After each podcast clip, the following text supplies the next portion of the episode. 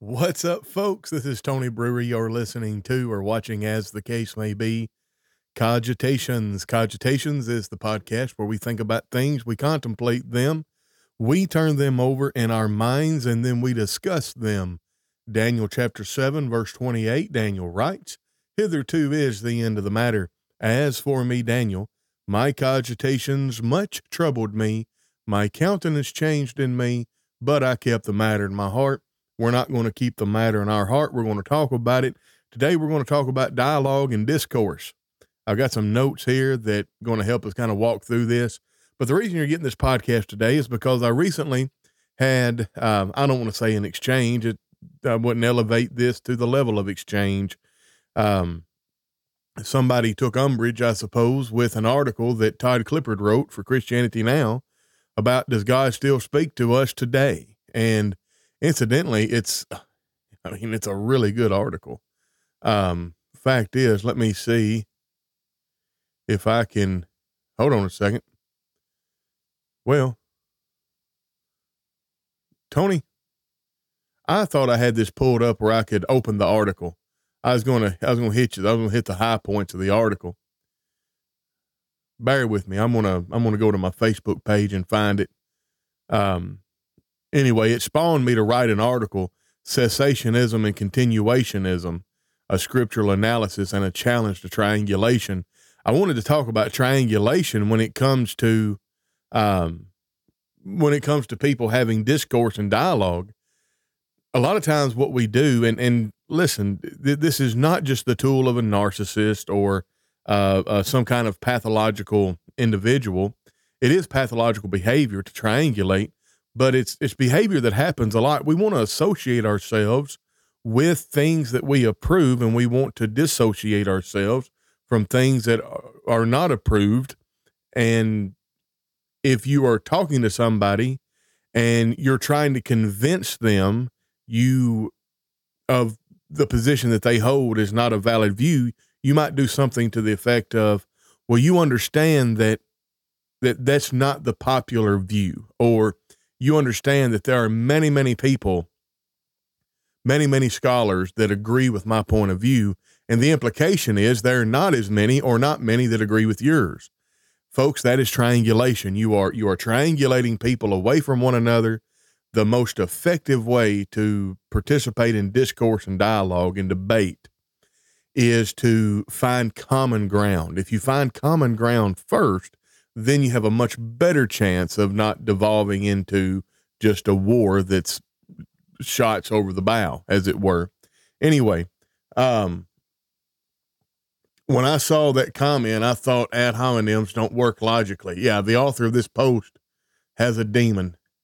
Yeah, I mean that, that's that's the funny the funny thing, um, and I can't remember where that is, but yeah, somebody actually said about the the the article that Todd wrote that the author of this post has a demon. Like you didn't engage with any of the arguments. And quite frankly, Todd wrote a masterful article. In fact, he he did a better job than the topic that I gave him warranted. Uh, I wanted to I wanted him to write an article about does God speak to people today, and he he did one better. Let me let me he he put a section in called clarifying the question. This is a great question and one that needs answering, yet is one that is difficult to succinctly articulate. A clarification of the question is Does God speak directly to people as he did in the Bible? And then we go back, and everything that Todd writes in his art on his article is a support for that question. And the proposition is that God speaks to people through the word only. Um, so God, so Todd supports that. God, uh, Todd supports that uh, thesis. So it's it's really good, and like I said, it's he he brings in the sufficiency of Scripture, the need for miraculous proof, biblical examples of a miraculous proof. Uh, he here's a good one. Um, additionally, we would speak, we should speak briefly of a poor argument against the idea of God speaking to people today. Specifically, it is often said, if God speaks to people today, it makes him a respecter of persons, because he doesn't speak to everyone and he hasn't spoken to me. Well, this argument is fallacious on a couple of accounts. First, even when God was speaking directly to men in the days of old or in the days of the Bible, he did not speak to everyone. So the argument falls on that account alone. But second, the question is not did God speak directly to this person, but where is the proof that God spoke to this person? Where is the miracle concern, confirming this supposed direct revelation? And that's the that that that's the issue. If if if you say God speaks to you, all I've got to do is say no he no he doesn't and you say well why do you say that because God spoke to me and told me he didn't talk to you I messed with a fella not too long ago uh, about that. It may be on this message thread where I kept messing with him like oh thank you so much. Yeah no it wasn't. It was in a it was in a private message where somebody private messaged me on Christianity now. And I'm like you're saying you're saying then that if you're calling me a demon and you're calling me a blasphemer because I deny that God spoke to you. But where's your proof? And how do you even know it was God? Uh, we have, I got a video queued up from, of all people, John MacArthur. John MacArthur is a false teacher. However, he is a very well respected scholar in the circles of academia in Christendom. And quite frankly, I think he's got a backbone the size of a sequoia, but that's a different podcast. Uh, let me check the. Uh... Oh well, um, my father. Hold on a second. Let me get the comments here. Terry Crooks. My father resisted leaving me even amidst his pain, I reassured him that it was acceptable to depart and that I would be strong. Sadly, he passed away last night. Terry Crooks, I am very sorry for your loss. The weight and sorrow surrounds me, and every corner aches. I cannot imagine. I'm losing losing my father. Uh, it, it, hurt badly, and uh, yeah, my my pain and uh, experience is totally different than yours. I, I cannot I cannot imagine what you're going through. Debbie Mangus and Connie Barton, good morning. Good morning, John Exum. Um, Diana Harden, good morning. Scott Beck, good morning to all. Yeah, uh, John John Exum says, when I saw that comment about Todd being a demon, I thought ad hominems don't work logically. Yeah, they don't, but hey, you know, we can try. Yeah, Todd. Whenever so, I, I shared the the post on Facebook, and I said uh, the author of this article was called a demon or something like that, and Todd Todd's response was, "I'm so upset by this hurtful accusation that I'll probably have to wash down a handful of Ambien with a pint of hard cider to sleep tonight." My response was, "You'll be in my thoughts and prayers." Todd, Todd's got a good sense of humor about stuff like that. All right. So anyway, you get the idea. And now here, here's what I'm getting at. And, and in fact, we're going to, we're going to watch this video by John MacArthur. It's a short video where John MacArthur, MacArthur is a cessationist. A cessationist is somebody that believes that the gifts of the Holy Spirit were for a set time during the foundation of the church and after the apostolic age that they are no longer in the world. Well, just because John MacArthur says it doesn't mean it's right. And if I can find a million billion people that agree with me, that doesn't mean that I'm right. But it also doesn't mean that I'm a nutter either. Which is that's how these people treat us. That's how that's how people treat others, rather, I should say. Um, hello, Sword and Pearl. It's so good to see you. So um, yeah, I have sent MacArthur at least his ministry material. I pray one day he repents and obeys the gospel. I do too, John. I do too. But the thing about it is, if if I'm wrong, I want you to argue with me and I want you to come with your absolute best arguments with your best objections, with your best pushbacks, because if I can counter those with my defense, then I am bolstered in my position. But if I cannot, then I am going to be able to change my way of thinking. Listen, if we, we have all, every one of us, myself included, Proverbs 27, the first um, section of that scripture, this is what this is probably something that we all need to assimilate. Every member of Christendom. Listen, I'm going to read the first, I don't know, eight verses. I'm not going to exegete them because I've done that so many times. But basically, the, what this is stating is you need to have some self confidence. You need to be, you don't need to be a quote unquote strong, independent person because no man is an island. That, that's the problem with modern feminism well, women need a man like a fish need a bicycle. No, women need men. Does that surprise you? But guess what? Men need women as well. Men and women cannot ever, never, ever be independent of one another. That's the problem with modern feminism. So no no person is an island. Men need the things women can offer and, and, and women need the things men can offer because men and women are not interchangeable. However, you have got to be somewhat of a self-actualized person that doesn't that, that, that your self-worth isn't codependent with someone else and what someone else thinks i can't remember uh, oh it was todd it was todd yesterday we were talking about you know we we order our ministry irrespective of what other people think but that does not mean that we do not care what other people think. There are like I care what John Exum thinks about me. I care what I care what you people on the on the that I've never met. I care what y'all think about me.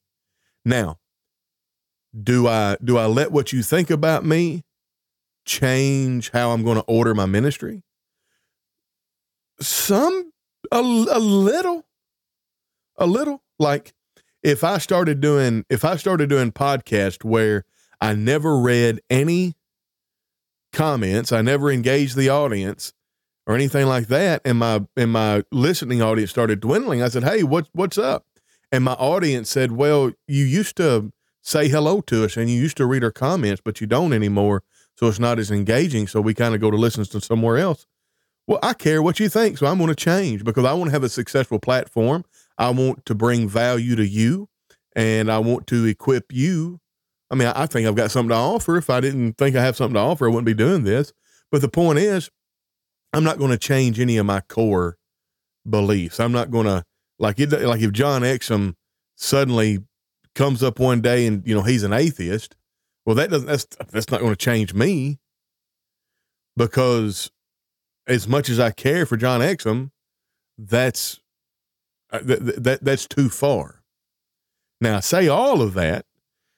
A good, healthy, because you might be saying, well, Tony, where's the line? Well, the guidance on how much you should change based on how much you care for others is right here. It needs to be healthy and it needs to have good boundaries. And this is what this passage of scripture is stating. That's it. True. We complement each other. We're designed to need each other, talking about men and women. Absolutely. All right.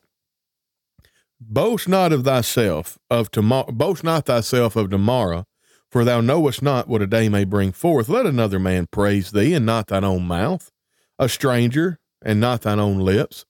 A stone is heavy, and the sand weighty, but a fool's wrath is heavier than them both. Wrath is cruel, and anger is out, anger is outrageous. But who is able to stand before envy? Open rebuke is better than secret love. Faithful are the wounds of a friend but the kisses of an enemy are deceitful. The full soul loatheth an honeycomb, but to the hungry soul every bitter thing is sweet. As a bird that wandereth from her nest, so is a man that wandereth from his place. If if you don't have a sense of independence, if you if you are codependent with the people around you, and your value and your worth in your own mind is wrapped up in what other people think of you and what other people believe and what other people approve of, then you will be a very hungry soul, and all manner of toxicity will taste sweet to you. That is the nature of codependency. That's a nature of an enmeshed codependent relationship. We need to have proper boundaries. Now look, when it comes to when it comes to my convictions, when it comes to the truth of God's word, when it comes to the academic convictions that I hold that are not that are not matters of fellowship, I hold those independent of what anybody else around me thinks. And if you have a million people on your side, and I'm the only person in the world that believes that way, the fact that I'm the only person has no bearing whatsoever on what I believe. In fact, you still, the burden is on you to, to engage with my arguments and to defeat my arguments. And I'll change as we all should. I'm, I'm using me as a, as, as a, um, as an avatar for the audience, but every one of us, it's the editorial me, we, and us, you know, we, we, we should all be this way. We should all change. That, that, that should be the desire for every one of us. And in order to do that, we need to learn the lesson from Proverbs 27, 1 through 8 there. We don't need to be a soul that is so bereft of nutrition that every bitter thing is sweet. And we compromise on who we are. We need to be self actualized in as, in as much as we can be we have to we have to find our worth internally in our relationship between us and God, between us and reality. And then from that position, we can take what other people say and their critiques and we can we can change and and reassess as needed. But that's how dialogue and discourse should work. But you can't engage in healthy dialogue and discourse if your soul is so hungry that every bitter thing is sweet, because then you'll be like that Aaron Tippin song from the, I think it was the 90s. You got to stand for something or you'll fall for anything. You got to be your own man, not a puppet on a string. Can't be a yes man. Who cares if Adam had a belly button or not? What does that have to do with me and salvation? Just an example. I've had people come at odds and call others with an opinion on non essential matters guilty of teaching false doctrine. Absolutely. And uh, Willie Bitson says, Amen, brothers, or Amen. Thank you for sharing with us, brothers. Appreciate that. And, or I don't know who was. We have a, a an audience member today that's going through grief, and she shared something. So I don't know if that was Willie to Terry Coat Crooks saying thank you for sharing, but regardless, thank you, Terry, for sharing this thing you're going through with us today. And yeah, that's that's all about all I got to say about that. I'm a little awkward. It's okay. Just overlook me. Um, now let me get me get my headphones on. And uh, first off, let's talk about this idea of cessationism real quick. All right, so we're gonna let uh, we're gonna let Johnny Mac play John MacArthur. Most of you know that a few months ago. Uh oh, can y'all hear him? Oh, no. Now, John MacArthur is not going to teach you the proper way to obey the gospel. John MacArthur is a false teacher. We can talk about that more at length, but he, he, he will not teach the plain and simple gospel of Jesus Christ. He he he believes like he's a he's a staunch Calvinist, but he is a cessationist, and I want you to listen to this ago, we had a Strange Fire conference, and the Strange Fire conference is a conference that either he or somebody put together specifically to combat this narrative that evidently started around the first of the 20th century, the turn of the 20th century, that these uh, apostolic miracles are in the world today. All right. Oh yeah, I have a red flag with people that begin a critique with flattering speech, then point blank blast negative after negative. Yeah, I I, I don't look. If you're going to come to me and you're you're dissatisfied with something I've said or done, don't patronize me. The hey Tony, you said X Y Z, and I took offense to that. Why did you say that? Because it, it it's really kind of nasty, you know. Oh, well, John, you know I really love you, John, and you're an amazing speaker, and I know you're doing a good work down there in Hannibal, John, and and you know you and I go way back, and and you're just a good person. I think that you're a wonderful scholar. You're and you're so intelligent, but and then everything after the but is a negation of what comes before the but. I'm with you, John Exum. And Debbie Manga says prayer for te- prayers for Terry dealing with grief. Absolutely. In fact, I, I I'm a real big proponent of compartmentalization, and there's a time and place for everything. Normally, this podcast is not a place where we do uh, liturgy or something like that. It's just me talking and, and pontificating and stuff like that. But um, I'm I'm rather affected by this. I think we ought to go to God in prayer and say a prayer of comfort and offer up our our sister before the throne. So let's go to God in prayer. Almighty God and Heavenly Father, we are mindful at this time of the loss of the father of Terry Crooks. Uh, we cannot imagine the grief that she is going through. Father, you are the God of mercy, the Father of mercy, and the God of all comfort. We pray, Father, that in whatever way we can be a comfort to Terry this morning or this afternoon, as the case may be. We pray that she is surrounded by good influences and good people in her life that can bring her peace and comfort during this chaotic and tumultuous time. Father, we, uh, in as much as we have the ability and authority, we commend the soul of her father into your hands. Father, we know that you're the judge of all the earth and you will do right, and we love you. Uh, help us to take solace and comfort in the fact that one day your son will return and we won't have to deal with anything negative, any kind of loss, any kind of pain or hardship or trials after that. Help us to remain faithful until the end, Father, and, and be with Terry and, and strengthen her during this time of grief. It's in Jesus' name we pray. Amen. All right. Now, the only reason I'm showing this video by John MacArthur is to just further drive home the fact that if you are what is referred to as a cessationist, you're not alone. Regardless of your regardless of the feelings or the opinion or the triangulation that others try to use against you, you're not alone. And even people that would disagree with your theology as far as how to become a Christian and how to remain faithful and on several different even people who disagree vehemently on core beliefs they can unite in the belief that we are living in a in a day that we have matured past the need for miracles all right uh, we, we talked about the aberrant charismatic Pentecostal movement that has dominated the event. Aberrant. That's a good word to the aberrant view. We are treated as if we hold the aberrant view.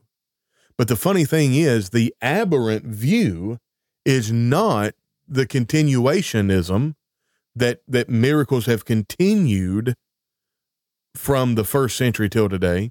The aberrant view is actually that mir- hold on a second. The aberrant view is not that the age of miracles ended in the first century. The aberrant view is that miracles continue today. And uh, let me get a definition A B E R A N T. Aberrant is departing from the accepted standard. This somewhat aberrant behavior requires an explanation.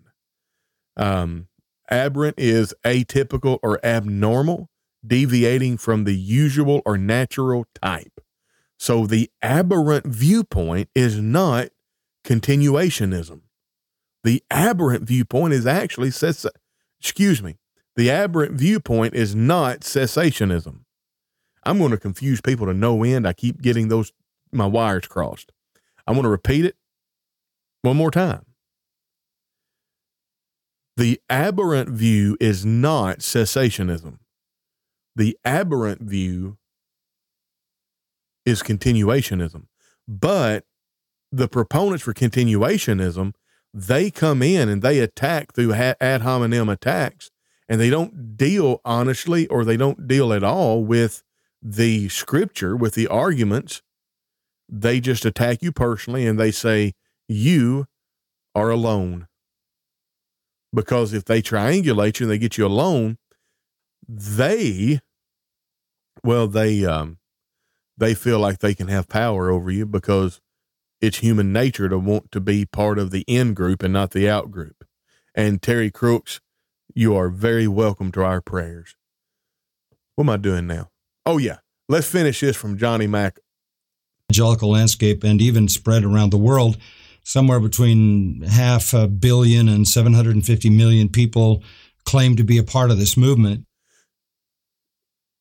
Half a billion to 750 million so half to three quarters of a billion people claim to be part of this continuationism, this Pentecostal movement.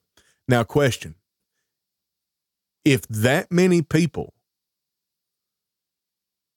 have access to power from the Holy Ghost in an age where you have this little device right here, this is my cell phone, and incidentally, this is a three or four years old model maybe five years old now. But in an age where everyone basically has a news studio, a video capturing studio in their hip pocket, bona fide, undeniable miracles would be all over television, would be all over YouTube, but they're not. It's funny how it's funny how that happens. It's funny how transparency slays the occult. You know, in in in in rural Appalachia, we had witch doctors and uh, and haints and all that stuff in the hills and the hollers. And with the advent of cell towers all through Appalachia, all of those magic men and magic women just kind of disappeared. It's funny how that works. Anyway, Let's keep going. Oh, the point that I was going to make with a half a billion to 750 million people being part of this charismatic movement, will there just be miracles everywhere? Remember, in the first century, nobody argued whether or not the age of miracles was upon them. Nobody said, Hey, I can do a miracle. And the person in the crowd said, Well, no, you can't because of, in book, chapter, and verse. They would just say, Well, if you think you can do a miracle, do it. I think we ought to have more of that. But that's not the reason for the show today. So let, let's finish. Let's finish Johnny Mack's video. And it raised the question of what is called cessationism. Uh, that kind of awkward word simply defines the belief that the New Testament miraculous gifts ceased. They ceased. That has been the normative historical view of the church through the church's life. Going He's correct. I looked it up. The aberrant view is continuationism, not cessationism. So don't let these people try to triangulate you. All the way back to the New Testament and on into the modern era. Uh, but since the turn of the 20th century, there has been the birth of a of a strange uh, Pentecostal and then charismatic movement that wants to affirm that all, all the sign gifts, miraculous gifts, are back, including prophets. Including so there's two viewpoints actually. The viewpoint is that they were revived in the early, at the turn of the 20th century in the United States. And then there's another viewpoint of they never actually left. Whichever one, that that's that's continuationism. Including apostles.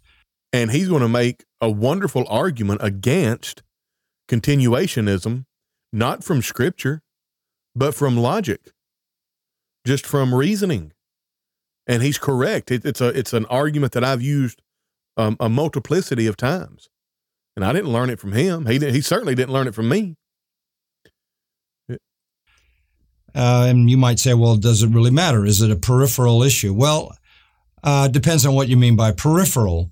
Um, it doesn't affect the gospel necessarily, but but it affects something very very important that is related to the gospel, and that is divine revelation. Which I put forth that it does directly affect the gospel, because if if we can't trust that God's word is complete, then we're still waiting little by little, line upon line. And Paul actually in 1 Corinthians 14 references that from the book of Isaiah. Revelation is no longer piecemeal. It's no longer little by little, little by little, line upon line, precept upon precept. It's a one and done. As Jude the faith that was once in the American Standard 1901 adds for all delivered. It, it, was once delivered, it's done. No more deliverance. So, therefore, what I have in my New Testament is authoritative. However, if there's three quarters of a billion people in the world today that have access to the miraculous gifts, then my Bible is worthless. It's it's it's it's okay. I mean, it's not really worthless, but I can't trust it. I need I need revelation plus what's already written. And the the comment as goes the proclamation, so should the demonstration. That's it. Because if you're saying God is still speaking through prophets, still speaking through apostles, then he's not finished speaking. So that I need my Bible and a prophet or very good point. And if we go to first or we go to second Peter chapter one, verse three, well, verse two, grace and peace be multiplied unto you through the knowledge of God and the Lord Jesus Christ, according as he has given unto us all things that pertain to life and godliness by the power of him that hath called us to glory and virtue. Well, the only way you have knowledge of God and the Lord Jesus Christ is through the scriptures. And if everything was in the world during the time of the writing of the book of Second Peter, which would have been in the mid 60s AD, and according to scholars was not the last book of the Bible written, well, everything that pertains to life and godliness was in the world in the first century, and it just needed to be written down for us. Romans 15, 4. For whatsoever things were written aforetime are written for our learning, that we through patience and comfort of the scriptures might have hope. And from Paul's perspective in the first century, that was the Old Testament. From our perspective in the 21st century, whatsoever things written aforetime written for our learning, that's the New Testament and the Old Testament. I have everything that I need that pertains to life and godliness through the knowledge of God and the Lord Jesus Christ. And that knowledge is given unto me in God's word. It's kind of ironic that MacArthur also believes in uh, illumination of the Holy Spirit, which would be miraculous. Yes, John, and I'm glad you brought that up because they make a very, it's kind of like Charles Spurgeon on believers' baptism. Charles Spurgeon does not believe that baptism washes away sins, remits sins, or is the point and time at which one is saved. Spurgeon believes, Charles Spurgeon believed that when a person it believes they are saved and then they must submit themselves to believers' baptism. If we don't watch it, we won't interpret what Spurgeon said directly or, or correctly, and we'll consider Spurgeon an ally on that particular teaching, and we will not be faithful to what Charles Spurgeon actually wrote or said. And that's that's a dishonest way of communication. Uh, same way with with these cessationists who are also Calvinists. Uh, cessationists still believe in miraculous events today, but they just believe that God directly works them. That God is not doing. God is not allowing man to have the gift of tongues, prophecy, revelation, stuff like that. So anyway, let's let's let him finish and let's let let's let him make this argument or prophets, my Bible, and some apostles. Yeah, so it undermines the uh, the the the all sufficiency of the Scripture if we have people alive today that have direct revelation from God. Uh, that I don't have everything sufficient in the Word of God. And so I need some miraculous gift to get me through, some miraculous word of knowledge, word of wisdom, some miraculous insight, some uh, divine experience, some transcendent kind of thing. Or I can't make it as a as a Christian. I, I need that. Uh, that that that introduces an entirely out of control element to the closed canon of Scripture and an entirely out of control element to Christian living. Yes, because if there are still people receiving revelation from God, then that means there's more information that I need. Do you think God is revealing stuff? Do you think you think God revealed anything that that I as a Christian don't need? Well, that if he's still if he's still revealing stuff, that means there's still stuff that I need. That means this Bible is not complete. because people then are subject to the whim of the people they trust as prophets and apostles. Which is exactly what was written in Ephesians 4. In fact, let's go to Ephesians 4 and I'll read this passage of scripture. It's very interesting here. All right. So I'm going to start reading in verse 11. And gave, and he, Jesus, gave some apostles and some prophets and some evangelists and some pastors and teachers for the perfecting of the saints, for the work of the ministry, for the edifying of the body of Christ, till we all come into the unity of faith and to the knowledge of the Son of God, unto a perfect man, to the measure of the stature of the fullness of Christ. So these offices were in the church for the purpose th- eh, that we're not, um, or or excuse me, the, these offices were in the church set by Jesus to equip the saints as a stopgap measure until the saints grew up into the measure and stature and the fullness of Christ. And once that happens, uh, we should henceforth be no more children tossed to and fro, carried about with every wind of doctrine by the sleight of men and cunning craftiness, whereby they lie in wait to deceive. Let me tell you what's happened in the first century you had people that would say, Well, I've got a revelation from God, and they would speak false doctrine. But they would be able to do a miracle, and they would either have someone with them that was able to do a miracle of healing or some other type of miraculous thing. And they would say, See, I've, I've proven my message with a miracle. Now, the problem is, in the first century, you didn't have a, a codified, canonized New Testament so you couldn't you couldn't you couldn't verify. You couldn't. I mean, if somebody coming into your uh, assembly and they did a miracle and said, you know, the Jesus Jesus is already here and you know all kinds of stuff. Well, we don't believe you. We can read in the Bible. Yeah, but I just did a miracle. Well, we don't care what you did. We care about what God said. You see how that goes? That's why that even if somebody come into your assembly today and could actually do a miracle, which they can't, but if they could, you wouldn't have to follow them because we've got God's written word. Yeah, continuationism denies Second Peter 1 3. Yeah, either God has given us all things or he hasn't. That's true. Now, we'll let MacArthur finish. And they're subject to the whim of what they feel is a word from God or a message from God. They're subject to uh, promises of healing and wealth and all of that that are illegitimate promises. And in walks all the prosperity gospel preachers. So, uh, first of all, it's it's not tr- true. It's not right to propagate something that's not true. Secondly, it clouds the issue of the Word of God being sufficient and complete. And thirdly, it adds an element into spiritual living that is completely mystical and arbitrary. When all that we need is in the Word of God and the Spirit quickens what is in the Word of God. What he's about to say right now is not true. The Word of God, by its nature, is quickened. The Holy Spirit does not quicken it. In other words, you'll you'll never you'll never go to the pulpit, open the Bible, and and pray this prayer and it mean anything.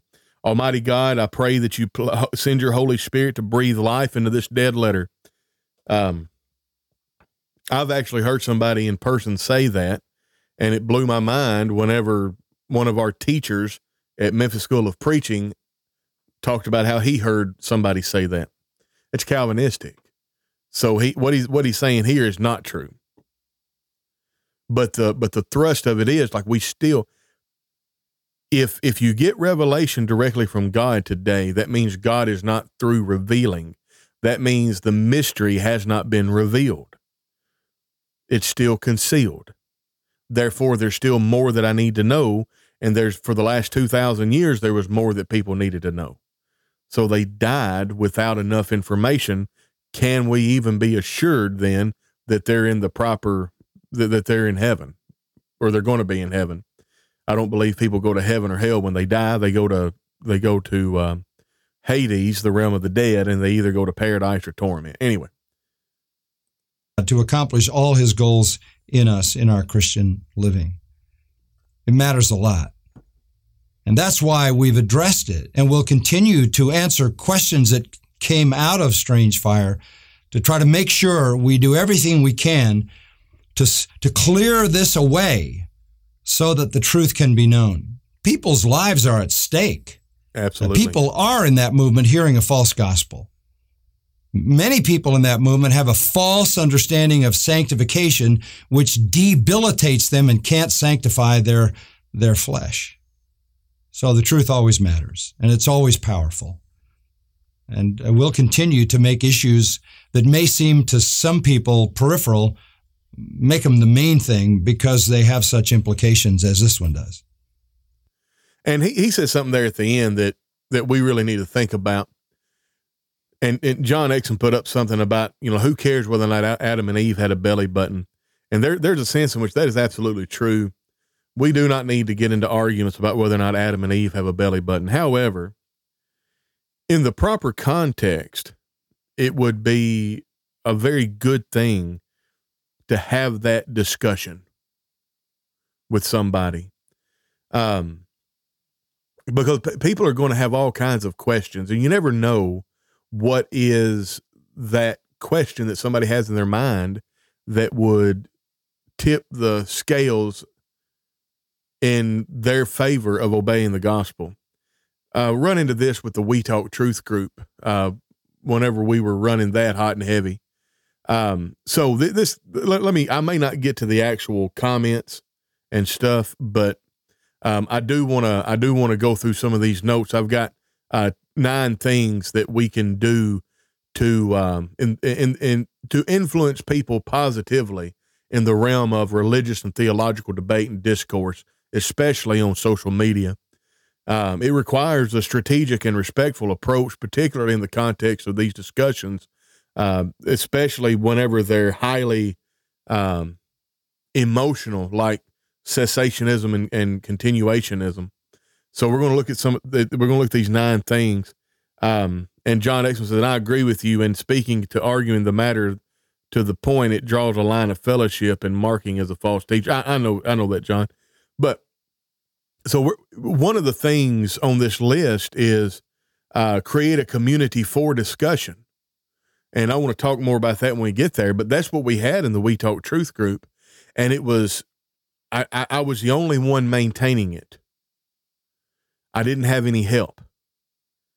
That's the reason why we don't have the We Talk Truth group anymore because we would have people come in and they did not, I don't know how to put this. They came in mucking around with our peace. We had a good group. It was about 2,000 members, and we had all kinds of questions, and people were not afraid to ask questions. But what would happen is you would have somebody come in and they would try to take over. They wanted to be the one in the spotlight. They wanted to be the one doing the answering. You couldn't push back against them, but they could push back against you.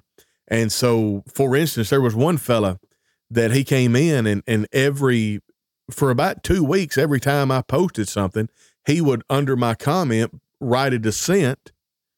And so finally, I just checked him one day and I, I just I kept pushing back. And I kept defending my position. Now, keep in mind, it's my house. It's not his group, it's my group. All right. I ended up being gaslit. Well, Tony, you're just argumentative.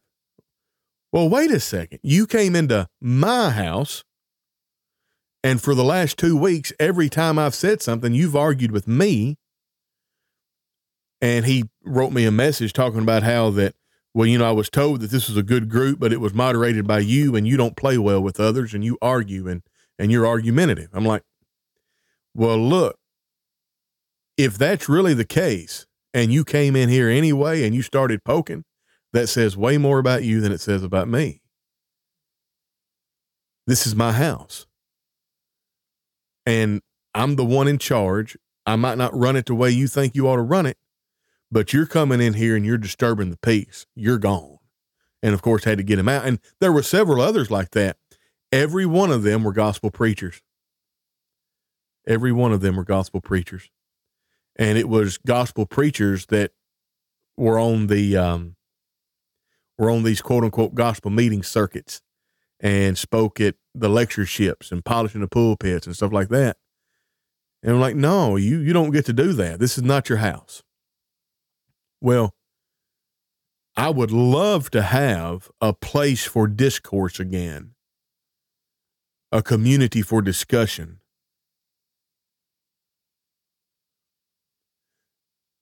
Yeah, I try not to share quotes from denominational preachers anymore. When I mentioned that a while back, I got, well, Paul did, and he used poets and writers of the day to teach at Mars Hill. You know, that's actually not true. Paul did not quote these people the way my brethren are quoting denominational scholars. Paul quoted those people the way the way we use John MacArthur today. Anyway, I I'm gonna step back from that. I'm I'm salty about that. What just occurred to me is that he used those writings the same way we use a denominational writing when teaching someone in a denomination what their belief system teaches and what the Bible teaches. Is that an accurate thought? Yes, that's an accurate thought. He did not extol the the poets. He did not extol the the the Cretan, the Cretes. He use them saying, look, here's what they believe, here's what they do, here's how what you're doing is like that.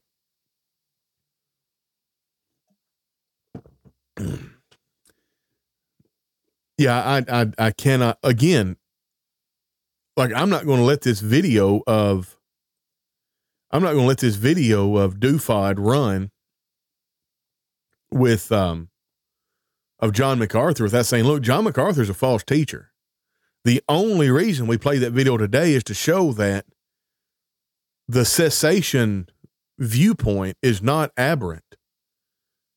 It's not it's not counterculture. It's not back burner. It's a mainstream viewpoint. And it was the mainstream viewpoint for almost 2,000 years. It's only in the last 100 years or so that this charismatic movement has taken on so much popularity. Anyway, let's look at these. So, h- how can we help? How can we, in our circle of influence, help dialogue and discourse? And as I'm t- saying these things, you you figure out in your own mind whether you would like to help moderate a help moderate a um, a Facebook group that would that would promote discourse and discussion. John Exum said, I per- personally believe that is a Romans 14 issue unless the one using the quote is promoting them as a truth speaker. Well, that's the problem. They're they're promoted as a truth speaker. Their their stamp of approval is pasted on it, and it wouldn't really be a Romans 14 issue so much as it would be, um, well, what does the Bible teach on the people that we extol the virtues of? I mean, you know, where, where, does it go? Like, well, I'm going to share memes from Charles Spurgeon and John MacArthur and all these false teachers that are trying to influence people to go to the destination that they're headed to or are at. Well, the Bible says don't touch them. Don't don't put your stamp of approval on them. Leave them alone. Come out from among them. Touch not the unclean thing. Drink from your own well and not the well of others. I mean, I don't know. We can, we can, I don't know what to call it, really. I just don't understand why we would share memes and quotes from denominational sources whenever there's so many sources of people that are in fellowship with God through Christ. And we certainly to, to use Paul and saying, well, Paul quoted people that were not inspired, that's that's the height of foolishness. In fact, I'll just go and say anybody that's used that is stupid. I don't care. I'm going to call a spade a spade. All right. Now, now that I've said that that was stupid, let's talk about dialogue and discourse and how to affect dialogue and discourse positively. Promote scriptural engagement. That's another thing about sharing memes from like Charles Spurgeon, John MacArthur, Francis Chan, something like that whenever somebody says, "Hey, why why do you think we're doing that and not sharing memes from like B.J. Clarke or Keith Mosher or you know these these people that are out there that are that are preeminent that are actual that are actual gospel preachers and teachers that preach and teach the truth." There's never a scriptural rebuttal. It's always based on feeling and then it's triangulation go to the scripture and say, I'm promoting the teachings of R.C. Sproul, who is a staunch Calvinist, and I'm doing so because of this book, chapter, and verse. Tell me how you would justify that. Encourage a return to Scripture as the primary source of discussion. We need to highlight the importance of context, historical background, and original language, nuances in understanding biblical text. And be careful with the original languages. Don't get caught in the trap of too giving too much authority to etymology. Um, you can trust your English Bible. You don't need to know the Greek or Hebrew or Aramaic. So promote scriptural engagement. I'm not going to promote. I'm, I'm, I'm whenever I whenever I'm entering into a discourse with somebody. I'm not going to talk about how I feel. I'm not going to talk about what I think as far as based on feelings. I'm going to talk about these are the conclusions that I've drawn based on this set of data. And then we can talk about that. And, and it's going to be from scripture. So we also need to model respectful dialogue. So ad hominem attacks are the most easily recognized devolving from respectful to disrespectful dialogue. In other words, well, I believe that in order to be saved, one must be baptized because Jesus explicitly stated, He that believeth and is baptized shall be saved. That's Mark 16, 16. All right. Well, I don't believe that baptism is necessary for salvation because of for by grace are you saved through faith. Now, that is a viable discourse and a good argument, and that's a good place to start. You haven't you haven't impugned the motives of either party. It's it's both of them. It's based on scripture. Well, what's your interpretation? What's my interpretation? let's figure out whose interpretation is valid. Maybe neither of our interpretations are valid. And I, I see I see posting stuff here lately about listen, anytime you make a proposition that's based on a passage of scripture, you are teaching your interpretation of that scripture. Notice, he that believeth and is baptized shall be saved, he that believeth not shall be damned my interpretation of that scripture is that the first clause tells me what I must do to be saved, And there are two things I have to believe and be baptized. The second clause in the negative tells me how to be damned. I simply, I only have to do one thing in order to be damned, but I have to do two things in order to be lost. So I have to disbelieve in order to be damned, and I have to believe and be baptized in order to be lost. Because if I disbelieve and be baptized, I'm still damned. If I believe and am not baptized, I'm damned. But all I got to do is disbelieve to be. Now that that's my interpretation. If you don't believe that baptism is necessary for salvation, you've got to show me why my interpretation is wrong. And the way you do that is you articulate your interpretation based on your data set and the and the and the propositions that you have gathered and what you have studied. That's how discourse works. I'm not going to tell you how you don't love Jesus because you're not following his commandments. I'm not going to tell you that you're a bad person. We're going to stick with the scriptures and we're going to be honest. We're talking about our interpretations. We're just going to have to figure out which one is viable, which one is true, because we are dealing with interpretations. They're just a true and a false or not true. So we need to we need to be somewhat at least educated on historical perspectives. So for instance, the the issue of cessationism and continual continual continualism, I think is what that is.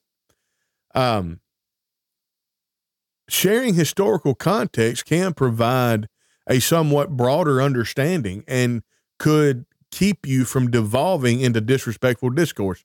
For instance, if you are putting forth content where that teaches a cessationist viewpoint and you somebody comments on your post, well, I can't believe you're just trying to put God in a box because you can't imagine an all powerful God.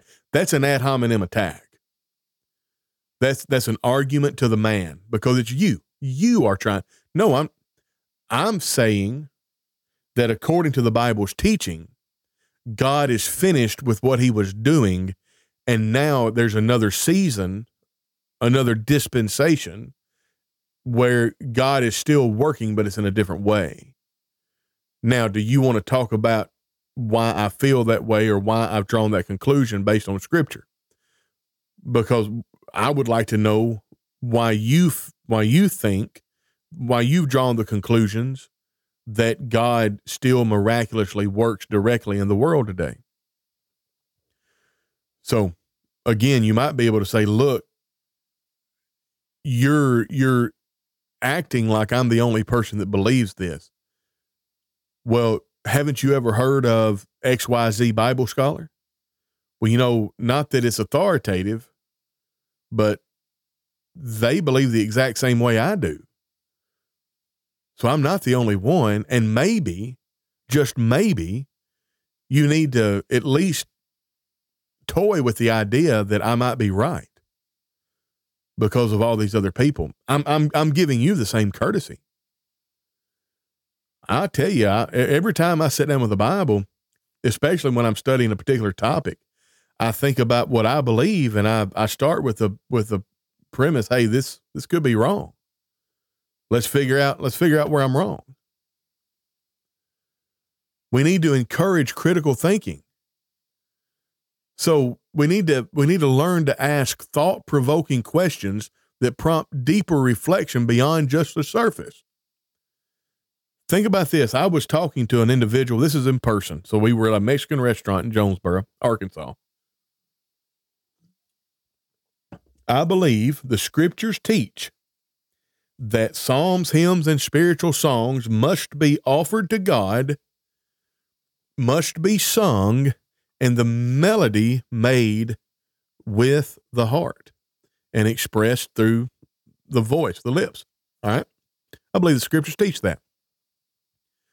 Well, one of my contemporaries does not believe the scriptures teach that. He believes it is a matter of judgment and you can't draw a line of fellowship over it. He said, but I would never advocate for the mechanical instrument of music. I'm like, Well, if the Bible authorizes it, why wouldn't you advocate for it? I mean, that's more freedom in Christ. Now, what I did, and this is to engage, to try to encourage him to think more critically. Like, I want you to criticize your own idea. I said, listen, I'm, I'm going to ask you some questions. And if I don't preface this, it's not going to go well because it's going to feel like I'm trying to set you up to hang you on the horns of a dilemma, which I am. And so we started talking about the Lord's Supper and the implements of the Lord's Supper. There is exactly as much authority to include Dr. Pepper along with the bread and the fruit of the vine as there is to include a mechanical instrument of music in my offering of psalms, hymns, and spiritual songs to God. And I'm sure I'm sure that didn't convince him, but it, it at least backed him off and started him to think down the what I consider is the right road. Number five, address misconceptions directly. Uh, when faced with triangulation tactics or misrepresentations of your stance, address these directly and calmly. Clarify your position and the reasons behind it, as seen in the discussion about the scriptural basis for cessationism. In other words, whenever we talk about cessationism, you know, bar some of what Johnny Mack said. Like, look, you know, here's uh, understand my position is that the apostolic age, with the ending of the apostolic age, the ending of the miraculous gifts came about. And then explain to them why you believe that way and explain to them, I'm not teaching that God doesn't work in the world. I'm not teaching that the Son and the Holy Spirit doesn't work in the world. I'm simply teaching that there are no direct revelation or interactions between God and man, that everything is done through the word when it comes to when it comes to how God works on the hearts and minds of men. And when it comes to how God works in the world, it's through the realm of providence. And there's things that are beyond our finding out. But when it comes to having somebody in the world that can lay hands on a child and revive them from the dead, that's gone. So you address them directly and calmly. And be honest with yourself. Be honest if you have uh, shortcomings or weaknesses. I remember at the We Talk Truth group, I was debating somebody over the issue of mechanical instruments of music. And, and it was getting from the other person, he, it was getting pretty heated. And I just stopped and I was like, look, regardless of how strong that I'm arguing and the, regardless, regardless of the strength of the statements I'm making, that has absolutely nothing to do with what I think about you. I said, and quite frankly, it makes me a good debater, but it makes me a not a good person sometimes because I separate persona from the argument. In other words, if if I forget sometimes that a person has a core belief that is so core to who they are to argue against their position is perceived and feels like an actual attack on who they are. And I forget that. So I'm going to argue forthrightly and without mercy to appropriate some language from another brother whenever he was debating about mechanical instruments of music. So I'm going to I'm going to deal with your arguments forthrightly and without mercy, but that has nothing to do with what I think of you as an individual. And that that armed that disarmed everything. John Exum, should I have not put my opinion on here? This is your show. No, you can absolutely put your opinion on here. I'm not I'm not bothered with that. I mean, it's just I whenever it comes to sharing memes and stuff from false teachers, I mean, there's I'm going to push back against that and I would always challenge and like I'm going to I'm going to push back with it using scripture.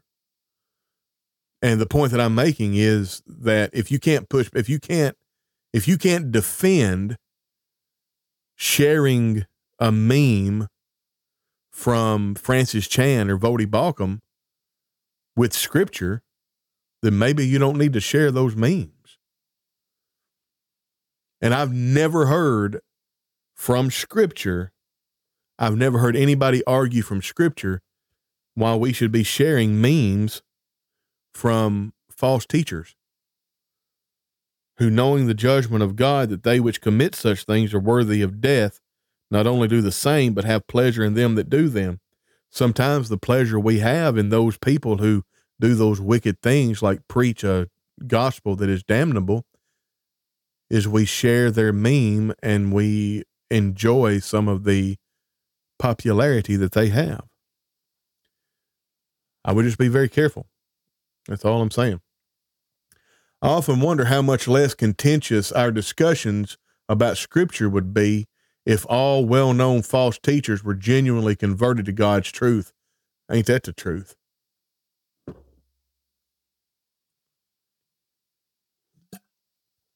Ain't that the truth? All right.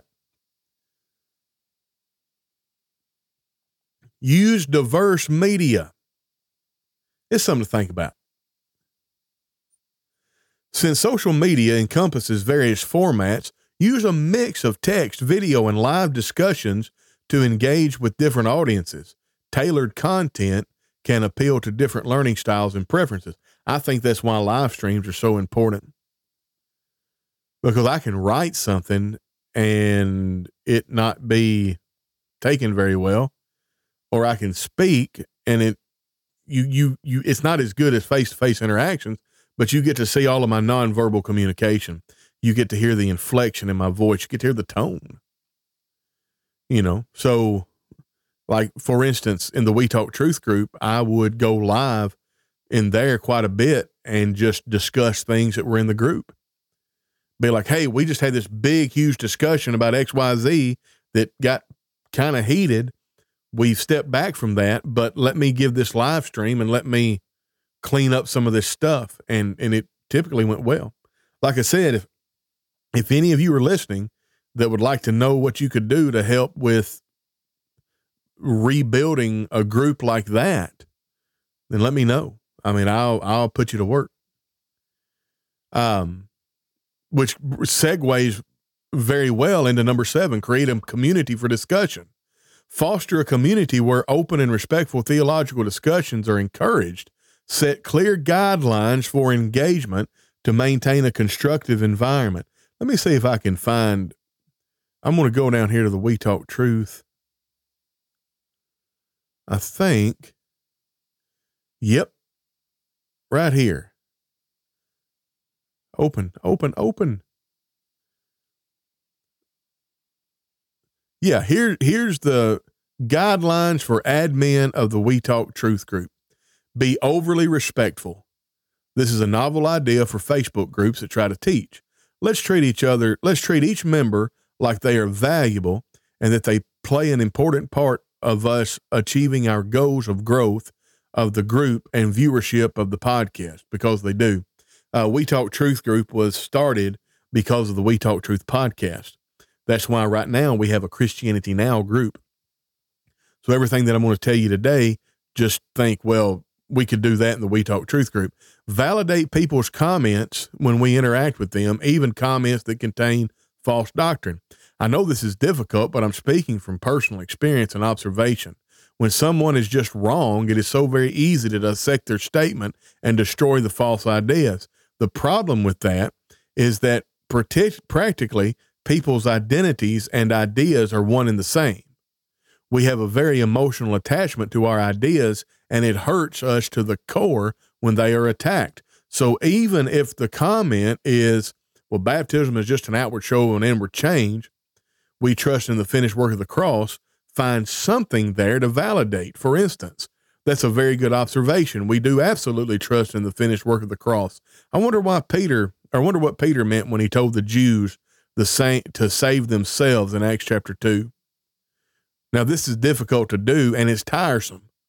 I think if we try to do it, though, we'll grow the group and teach truth and convert souls. Try to moderate a debate between members without banning them. So, just because somebody's debating back and forth in the group doesn't mean we get rid of them don't let someone use the comment threads as a platform for false doctrine. So, this is a good mate for number three. Number three is don't ban people just willy nilly. Um, obviously, if someone is using the comment thread as a platform to teach error or is divisive, uh, we're not going to, and they won't stop, then we have no choice but to ban them. Number five, let's try our best not to ban anyone without discussing it as a group of admins. Of course, I had a group of admins, but they weren't bought into it like I was. So it ended up we didn't have any discussion or anything. We just, I ended up having to do everything.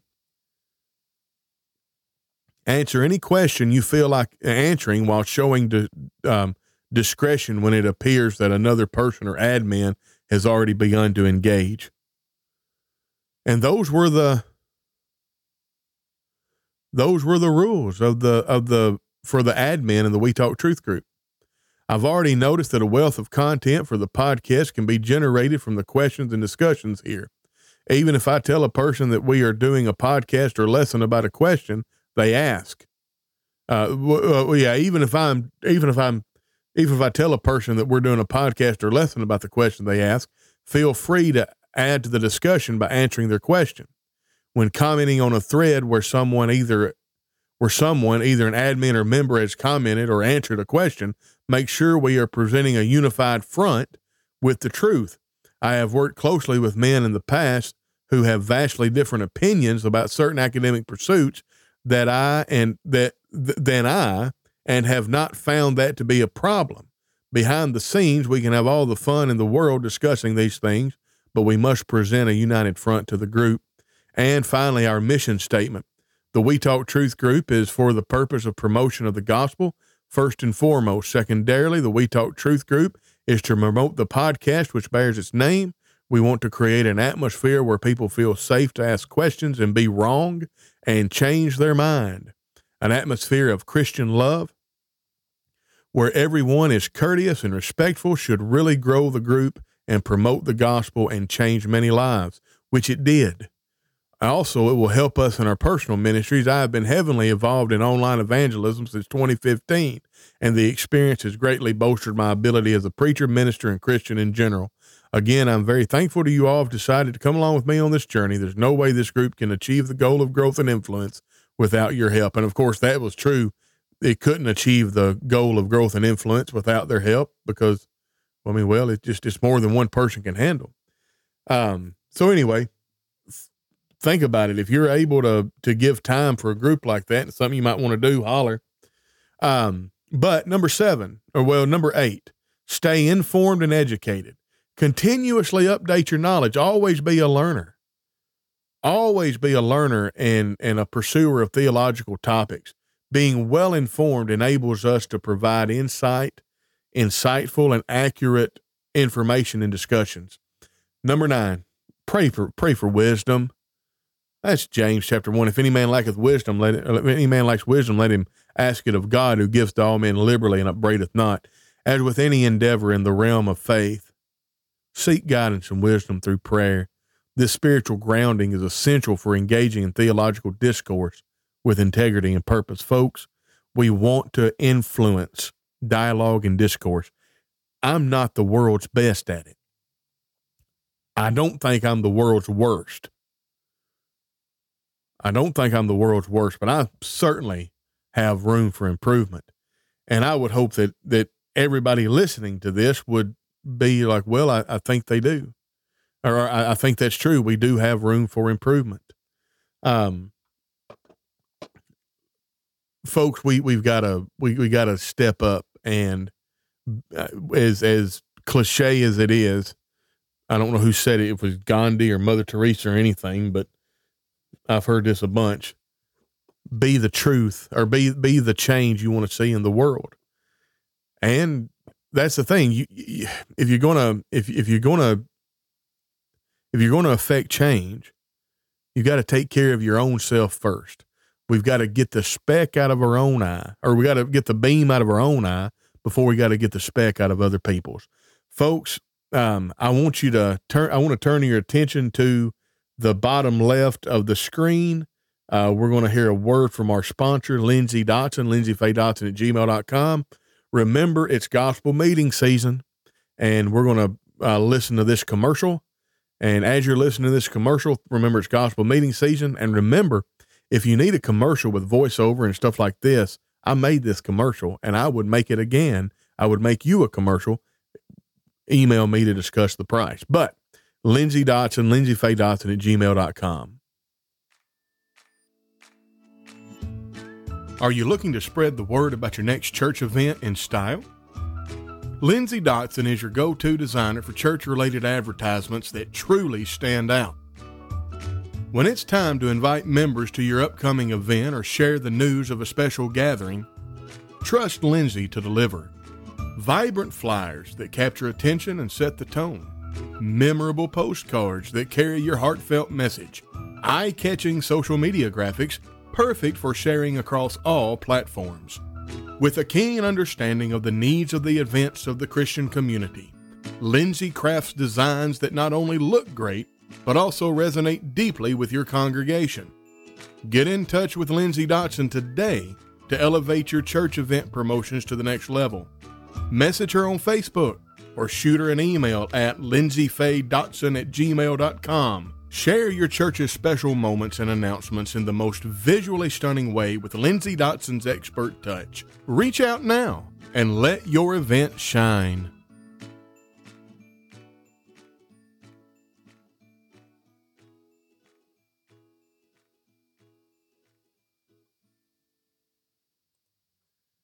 All right. We're so thankful for our sponsor, Lindsay Dotson, Lindsay Faye Dotson at gmail.com. Uh, Deborah O'Neill says, I said that to someone once. The reply, why does it always come back to me? That's, I've, I've had that as well. And here's the reason why it always comes back to you. You're the only person in your life you actually have control over. And if a change needs to be made, it needs to start at you. I haven't said this in a long time, but I used to say, um, because I would hear so many times. It's like I don't know, people go in spurts, but I've I've I got some people on my timeline, and they're really down against the church, and everything that they put out is like very. You just feel the anger coming off of it. They they've been hurt, they've been treated badly, um, and they uh, so they're writing and, and putting out content that's just really negative and like trying to get people told. Like I, I get it, right? And don't get me wrong, I've I've been in seasons of my life that way where I've, you know, like, man, listen, I've I've been negative for so long. I gotta I gotta accentuate the positive.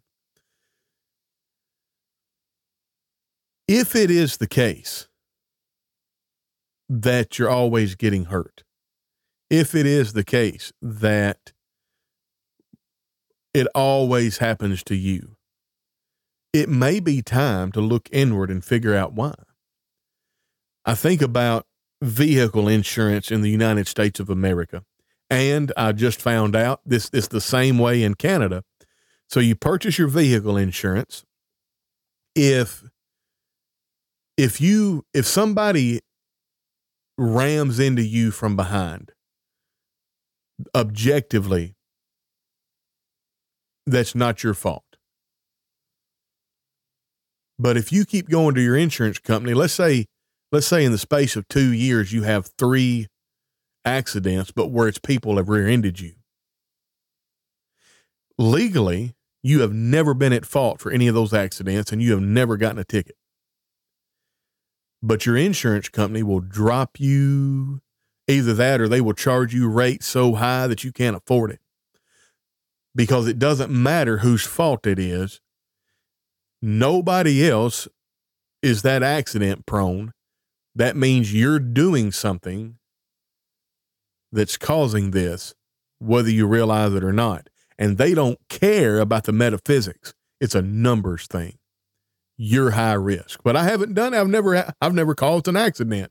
We don't care. It's just too too expensive to insure you. Well, that's why does it always come back to me? Well, how come? How come? You know, how come people always cheer? There's a, there's a fella in the horse business. He was But people just try to screw you over. People just try to cheat you. Well, guess what? Every time he did a horse deal, it went south. Every time. It's it's almost like a self fulfilling prophecy. So you got to be careful, and that that's why you got to change yourself first. Then you work on changing other people. That's why it always comes back to me, because Tony is the only one Tony can actually control. Folks, we got the tip jar up near churches at gmail.com. Thank you so much. Uh, we also, you can support us at Patreon, www.patreon.com forward slash Christianity Now. Uh, you can also do a $5 a month on Substack. You can also do a free subscription on Substack. We would love for you to subscribe on Substack for free and share all of our articles on your Facebook page. Thank you so much for everybody that commented, everybody that listened. Uh, Terry Crooks, you are in our prayers for sure. Uh, John Exum, thank you. Uh, Deborah O'Neill, thank you. Oh, wait a second. Oh, yeah, right there. Deborah O'Neill, thank you. Who else? Sword and Pearl, uh, Diana Harden, and Scott Beck. And I'm sure there are others. And that's all I've got here, folks. It's been Tony Brew with Cogitations. Remember, let's enter into discourse and dialogue honestly. Let's just deal with the facts. Let's be respectful, not vitriolic. Let's not triangulate, and let's not allow people to do that to us. God bless every one of you. Remember, if you want to listen to these archived, Podbean, Apple Podcast, Spotify, and TuneIn Radio, or you can find it on YouTube, Christianity Now Streams, and we'd love for you to subscribe on Substack. God bless you, and we'll catch you on the flip side.